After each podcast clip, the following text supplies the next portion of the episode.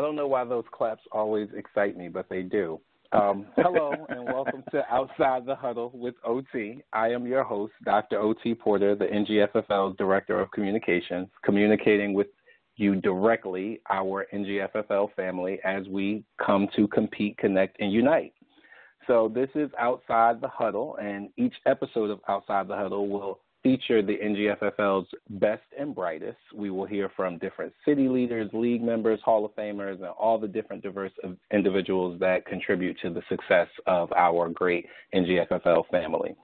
Tonight's episode is super exciting for me because it features one of the NGFFL's most dreamy and handsome city leaders, Mr. Justin Nathaniel Spears of Atlanta. So, without further ado, which is French for stop and get on with the show, I present to you the fantastically handsome Justin Spears of Atlanta. Welcome to the show, Justin. Thank you. I am so glad that there's not a camera on my face because I would be blushing. So thank you. I appreciate look, it. Look, really it is do. what it is. Thanks for having me. I look. I call it. I call it how I see it. You are a very, very, very, very, very, very handsome man. So people should know that if they haven't met you. So, to get into well, the hopefully story, they look let, at my old let's pictures start. on Facebook. All of your pictures are good. Anyway, let let's start at the beginning. Um, give Okay. the listeners some of your NGFFL history. Yeah. Um, so back in 2013, I was working a, a contractor in Afghanistan, and I decided to move back to the states, and I picked Atlanta, and I knew like two people, and um, you know, like any new person in a city, I was using one of the apps, um, and a guy from the NFFLA. that, it was for friends, I promise. Um, no, you know, a guy reached out to me and he was like, "Hey, I see that you like sports. You should check out uh, flag football." And I was like, mm, Mhm. "I don't know about gays and football," you know, because it just I I played in high school and I was like, you know, I Right, thought I was it like a super jock. It doesn't make logical sense. Right. Yeah. Right, right. Um, and then so I called Lance Burridge because the guy gave me Lance's number, and I talked to Lance for like an hour and a half, and he was like, you know what, just Mhm. show up, just come out and try it, see if you like it, and I did, and I mean I was you know spectacular in the tryouts, and then I've been and humble. here every season since. Excellent. Shout out to Lance because I think Lance is the one person who has thus far been mentioned in every single of my interviews. I'm going to have to interview Lance and talk about his impact on the league because that's fantastic that he has been in every uh, interview. So shout out to you, Lance. Um, moving away from Lance, bigger issue, being a part of this league. What has that meant for you? Um, so I'm not gonna give you like an Oprah moment. I'm not gonna get all voice-eyed, but no, um, you know the league. When I joined, again, like I said, I didn't know anybody, um, and so that's where I made a lot of the friends that I have now. And like my best friend Alex, who's on the board with me, um, he I met him on my first team, and David Barton, I Mhm. lived with him, and there were so many other influential people: Mark Henry, Jonathan Killian, uh, Kerry Sherrill. A lot of these guys kind of took me in, and at the time I was Mhm. like in between jobs and and struggling with some things, and I really hit a low point after being on such a high in Afghanistan, and these guys gave me it was like a a, a way out of that. Um, you know, Mhm. through Kerry Sherrill, I have the amazing job that I have now at SunTrust, and you know, so many other things, places I've lived have been due to guys in the league, and there were times where I was flat broke. I mean, my account was probably in the red, and and people, Mhm. you know, helped me out, and I think somebody at one point paid for my registration. So um, that's why every year I look, I try and help somebody else the, the same way that someone helped me, because you really never know what our leagues can kind of do for people until you experience it yourself. And That's you know, so true. I I won't say that it saved my life, but it definitely was like the arm that reached out to me and kind of pulled me up the cliff to help me out. So mm-hmm. Okay, and um, so you are the commissioner in Atlanta. I want to make sure I had that right. Yes, I am. or Okay. So I I always ask my commissioners, my city leaders, what sparked that desire to take on a leadership role? Well, really, I was watching House of Cards, and I saw how Kevin Spacey was just kind of in charge of everything, and I was like, "Well, that's what I want to do." Uh, no, I'm just. um, I say that because and when my fiance hears this, he's going to crack up because he he calls me Frank Underwood. Um, but no, oh, honestly, I I always have an opinion about things. Um, my my players here know that, um, but I also mm-hmm. want to help because it did so much for me. I was like, I feel like I have to do something for it. Um, so right. after I think it was my second year, I, I stepped up and started the sponsorship role that we had and, and did some really good things there. And as time moved on, I worked really close with the commissioner, Brent Bauer, and you know, he and I had a conversation. He was like, "You need to be the commissioner," and I was like, "Well, mm-hmm. I don't know what that does." and he, uh, you know, he he, he kind of gave me some insight, and and we sat down and we talked about the direction that we wanted Atlanta to go in, and my thoughts aligned with his, and and so I said, well, I'll I'll run for it, and so here I am finishing my second year, and we'll see what happens wow. after June. What what's been the best part of leadership? Um, probably having a, a vision that's comprised of feedback from people that created the league. So, you know, for NFFLA to be around for 16 years now, I mean, obviously there's some very influential people That's that amazing. have been a part of it. Right. Um, and I I have conversations with these guys on a regular basis. I mean, especially Kerry Sherrill and Mark Henry, and you know, even the the feisty Chris Whitlow. Um, we have plenty of conversations about hey, the direction of the league. Um, and and these guys they give me their feedback and also listening to them, but also hearing what the new players are saying. Because when you have something that's been around for this long, it's not just what the the veterans want; it's about what these new guys want. Because in some cases, the veterans aren't going to be here in five years, but these new guys are going to be a part of the next 16 years. So um, it's right. balancing that, and that's exciting for me. Mm-hmm. I, I love it. I would. I'm shocked that you said exciting because my next question is what's been the most challenging, and I would think that that was challenging, but you just said exciting, so now I want to know what's challenging. nope, same thing that's exciting is challenging. Um, no, I figured. um, not to bring up those guys again. No, I'm just kidding. No, it's it's being patient, I think, um, and and having to deal with the change. There's there's honestly mm-hmm. been times where I've I've been extremely frustrated, and because it's one thing to to see something a certain way and you explain it to people and they kind of look at you with a blank look on their faces because you it doesn't mean that you're right it's just you see what something right. can become and mm-hmm. and when other people don't see that it's not a knock against them it's just how can i help them see what what great things vision. we can do and yes. and and yeah and it's tough you know and it's it's me being patient with that and understanding that you know eventually and through conversation and through understanding eventually we'll all be walking in the same direction but um it's yeah it's exciting but it's also very very stressful at the same time I could imagine. Speaking of walking in the same direction, right? When when you're looking at other leaders or people who you think you can bring up into the ranks and be a leader, what three qualities do you look for or believe that those people should possess? Um, I think that, uh, especially in a volunteer role, I think leaders have to be humble. I think they mm. they have to understand that, you know, while yes, we stepped up and we took on this challenge, we are also doing it because we want to. Like that's that's why we should be doing this is because we volunteer right. for it. And so the whole, you know, if I'm getting paid or not, that shouldn't be part of it. It should be part of what mm-hmm. what impact are we having with somebody else's life. Um, and then I think leaders also have to be accountable. You know, for every good yes. decision you make, you're going to make a bad one, and you need to own that. Truth.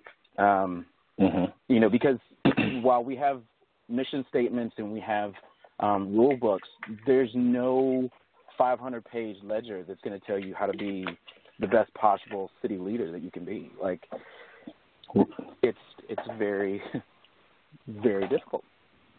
Um, yeah. And then the other part I think is is just having a bit of courage. I think you have to be willing to say, okay, this is how we've done things for five years, um, but we're going to work with our board to develop a way to sustain this over a longer period of time.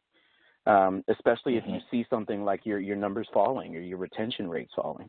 How do we fix it? And how do we fix it fast? Okay. So now that you brought that up, because that was where I was headed anyway, I want to ask you a couple of tough questions. How do you deal with um, the player attrition or player ret- uh, retention? Um, I don't know how familiar you are with Atlanta, but I feel like our we're fighting the Atlanta brunch scene and we're fighting the softball league. Um, oh, that's a, the girls are like, that, oh, I don't want those exact problems. yeah, it, it's it's very tough. Um, but no, one of the things yes. that we try and do is, and my biggest thing has been working to pair rookies with you know some of our board members so that way we can kind of reach out to them on a regular basis and and see how they're doing and see how their experience is. And you know we've we've shaken some things up a little bit this year, but we want to make sure that we're excuse me we're developing these guys so they understand that yes there are some very competitive components to this league, but there's also a very social and fun and developmental aspect to our league, and we want to make sure that they're mm-hmm. they're they're heard when they're saying things to us and, and what they want to get from the league and we want to make sure that they're receptive to it and that we're receptive to what they're saying.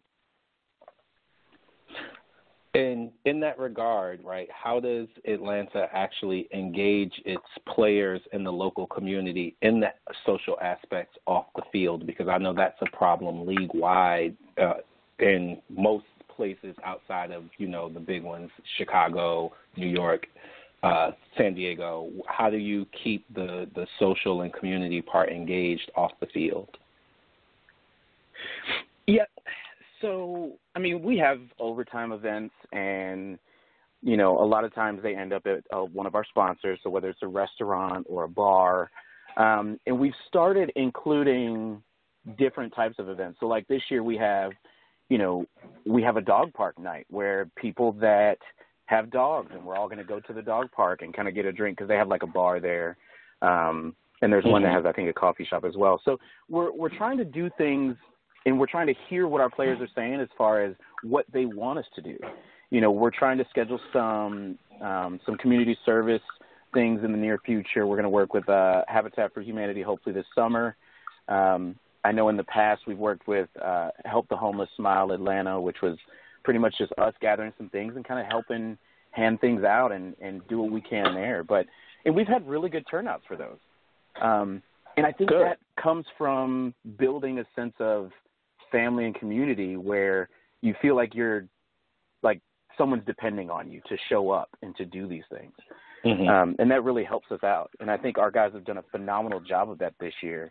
I know my board has been working tirelessly to to fight the the clickiness, I guess if if that's a word, um, because that's that's uh-huh. always something that that rears its head. You know, people feel like there might right. be clicks around the league, so we try and combat right. that. Yeah, and and you know what? That is a real issue uh, among the gays. The gays love their cliques and their special interest groups. How how do you handle that in Atlanta so that it doesn't negatively impact your league? Well, it's it's been tough because, and I know that there are players that probably feel like we um, can be very clicky. I think I would mm-hmm. assume that that happens in every city. Um, I could be incorrect. I think so. However, no, I believe so. For me personally, I think it's the responsibility of the player and it's the responsibility of the league. And Right. I think the player has to be willing to step outside their comfort zone and do new mm-hmm. things mm-hmm. and do different things. That was me. My first year, I didn't know, again, I didn't know anybody. But my teammates, right. they were saying, "Hey, let's go to this guy's house party or this guy's house party." Now, did I happen to see some random homeowner running around naked? Sure, but that wasn't my thing. but I stayed at the party. um, right. Were there, you know, were there un- were there recreational things going on? Sure, but that wasn't my thing. But I yeah. stayed at the party, and right. so and I continue to do things with them because they continue to invite me. So to anybody mm-hmm. that has rookies or to whoever might listen to this podcast, if someone invites you to do something that you're not comfortable with, go do it. No, I mean in a good way, yeah. not uncomfortable with like breaking the law. But if they invite you yeah. to go somewhere no, new, no, go lines, try it. But yeah. right, that's completely off subject. Yeah, um, completely yeah, different. Try it, like, you know? but it's, if it's a party, yeah. yeah, absolutely. I mean, um, whatever no, they that. That's good advice. Yeah, that I think that's great advice because very often we deal with rookies, um, and by rookies I mean just new to your league. It's so difficult to draw that line because there are so many special interest groups in the gay community, right? You know, the jocks, the drag queens, the twinks, you know. So it's like, oh, if I'm if I'm a twink jock, like, do I get to hang out with the bears who are jocks? It, it's such a strange, we self-centered in the LGBTQ community. So I, it may not be a huge issue everywhere, but I'm certain almost every league has have had players impacted by this whole idea of click. Thank you for um, being willing to talk about that. Yeah, I don't mind. A couple that. other things, right? Recently, just uh, last month or was it earlier this month, you guys were featured in Project Q magazine down in Atlanta. Um, how did you feature with such a fan? How'd you get such a fantastic feature? Period. Um, yeah, yeah, it was it was pretty awesome. Um, one of the guys yeah. that runs Project Q, he used to. It's funny because he dated the guy that reached out to me my first year in the league and invited me out. So, mm-hmm. and he's been part of Project Q, and he takes the photos, and and I, I believe, like I said, now he's actually running the company. So, um, they reached out to our former social chair, Michael Tanner, and he reached out to me and was like, "Hey, Love these guys him. are interested in doing a piece on you guys." And yeah, I mean, this this wouldn't have happened without him him reaching out. So uh, for when he listens, shout out to Mike Tanner. I, I really appreciate you, sir. Yeah. Um, he's he's a little hey, mad Mike. at me because I didn't get him scheduled for the photo shoot, but uh, hopefully he forgives me now. Oh, I gave him his credit. But his perfect um, no, body and- will be fine. So, right, you guys can check it out on Facebook. Um, the guy reached out to me and we set up the interview part of it and you know, I told him I said, "Can I can I be frank with you?" And he was like, "Yeah." And and we had a really good interview and our guys came out during the draft and took pictures and you know, I loved it because we had some new guys out there and we had guys that are veterans like Enrique who has been such a big part of this league for years and and he just got his body together so he looked amazing and he felt amazing. It was just Mhm. really exciting for me to see it all come together and and see these guys get the acknowledgement that they deserve. You know, and then Taylor was the cover, Mhm. which he's done such a phenomenal job with our social. You know, he picked up where Mike left off and and it's just taken off. And so I couldn't be happier and I'm sure we'll do some more stuff with Project Q down the line. Um and maybe uh maybe we'll do some stuff with Cyd from Outsports too. We're uh, having some conversations. So would be nice. How how do you suggest that other leagues leverage their local LGBTQ publications to feature their sport? Honestly, I would just call them up. I mean, I would even if you have to use us as like a reference and say, "Hey, look at we saw this in our our Atlanta league and and you know, they did a really nice piece. Like I think this would be great for the community because it is. I think Mhm. people need to know that there's these leagues out there that are welcome and opening and and giving people a chance to do something different with their their time um, and meet some friends. Yeah. And maybe who knows, meet a husband. Somebody's met a husband in the league out here. It wasn't me. Mine don't play. Look. somebody met a husband. Met mine. I met mine in Gay, at Gay Bowl, so it, it happens. Mm-hmm. it happens. Yeah. But yeah, I So, would just honestly call them uh, up and and find out what Mhm. local publications there are, and and go for it. Shoot your shot. Yeah, I think that's smart. Um, a little birdie told me that Atlanta has a new division format. Do you uh, care to share this new recipe with some of the listeners? Listen, I don't know if it's a recipe for some delicious cookies or if it's a recipe for some for some for something burnt. However, um, no, we um, right now we we're facing a problem this year, and we were facing an issue of retention. Uh, we were losing probably 60% of our rookies, if not more, every year. Mm-hmm. And we discussed this last year at our board retreat, and we talked about having a developmental division slash league. And because right. ultimately we were seeing that what was happening was, you know, a guy that's never touched a football was out there on a field with Kerry Sherrill and Chris Whitlow and guys that have been in A tournaments for 10 years. And, and it's just a different uh-huh. level of play and we were like, how do we get right. these guys the proper um, experience? So mm-hmm. um, we also faced an issue of we lost like four starting quarterbacks from last year. And I think you guys know oh. that without a starting quarterback in gay flag football, you your you team do not have a team. just a sitting duck. Correct. Right. And then so what happens is you lose nine or ten games, and then your players don't come back, or they eventually stop showing up. So we said, okay, the time has come for us to make this lip sync for your life division. Oh, right. right. exactly. No, that's pretty much what I'm doing. Because um, if it fails, then I don't know who's replacing me, but somebody's coming. But no, so we we created a, a very highly competitive division and a developmental division, and the developmental one we wanted to be got for guys that just wanted to come and have a good time. Like they they don't. Okay. I mean, obviously they want to win, but they don't they don't care right. about all the extra stuff that you get from you know mouthy guys like myself and and some of my teammates. Like they just want to come play ball and then go have drinks afterwards. Right. So okay. uh we we set the divisions up. We have you know new captains and developing quarterbacks in that division.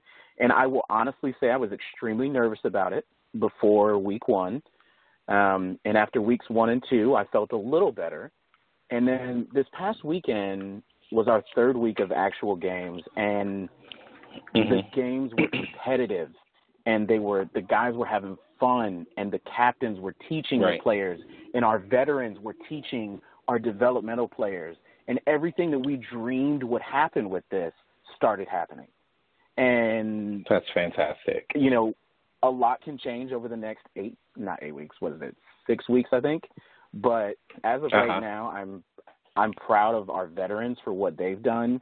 I'm proud of the guys that stepped up, and I appreciate everyone's patience with this new process. Um, and hopefully, you know, we have very positive feedback, and and we can do it in the future. You know, I was worried that people wouldn't feel included and feel left out, but I think a lot of those fears are gone now that they see that we're all getting better. You know, we're all working together. Yeah to make the league successful. So, because they're a big part of it, you know, everyone is. Right. Both divisions. Absolutely. And I think they're starting to Good. All right. Good. Well, Justin, I, I don't want to hold you too much longer. Um, so, what I would like to know is are there any closing thoughts, anything that you think the listeners should hear that I have not asked you about? Uh, you know, I think going back to what I said about being humble, if if anybody doesn't know what to do in a certain situation, and I'll actually give credit to uh, a few of the other commissioners out there, they've reached out to me and they're like, "Hey, what do you do in this situation?" or um, "What do you mm-hmm. do here?" I've done that. You know, I'll gladly post right. in the city leaders and say, "Hey guys, what have you done in this situation?" Um, or I'll personally reach out. I will say John Erickson and Naaman Huddleston from when they moved here from other leagues, they were helpful to me oh, and explaining to me what these other cities have guys. done. Yeah, mm-hmm. and, and I appreciate that. You know, we have Andy Hackbarth now from DC, and he's been great. So I would just say, don't be afraid to work with other cities. Like, no city has all the answers, and and I know that right. might seem cliche, but we don't know it all. I mean, there's there's questions True. that we're going to need answered that we're not going to know, and feel free to ask other people. Um, and just be mm-hmm. be patient. You know, have a good time, have fun, be patient, be patient, be patient, because um, eventually yeah. everything will find a way to work itself out, and when you feel like quitting, just remember that there's like a hundred and some people in some cities um, that are counting on you to to essentially show up to work every weekend and give them Yeah. some kind of of uh, way from their whatever might be going on in their lives. So Yes, some sort of escape. Yep, it it matters. Absolutely. So th- thank you so much, Justin. I appreciated this interview. It was every bit as fantastic as I expected it to be. So I appreciate you being here. Um, thank you all for listening to us on Outside the Huddle. Just remember, each episode of Outside the Huddle will be made available through the NGFFL's monthly newsletter. Also, uh, it'll be stored on our YouTube channel. So we hope you the conversation and we're able to glean some of the incredible elements from it. Uh, if you enjoyed the episode, please make sure you talk about it on social media, hashtag NGFFL. Comment on our Facebook, Twitter, Instagram, YouTube pages, anywhere, everywhere. Talk about it, share it, do all of those things. So until next time we meet, be kind to yourself, be kind to all others that you encounter as you compete, connect, and unite in the NGFFL. Have a good night, everybody. Thank you.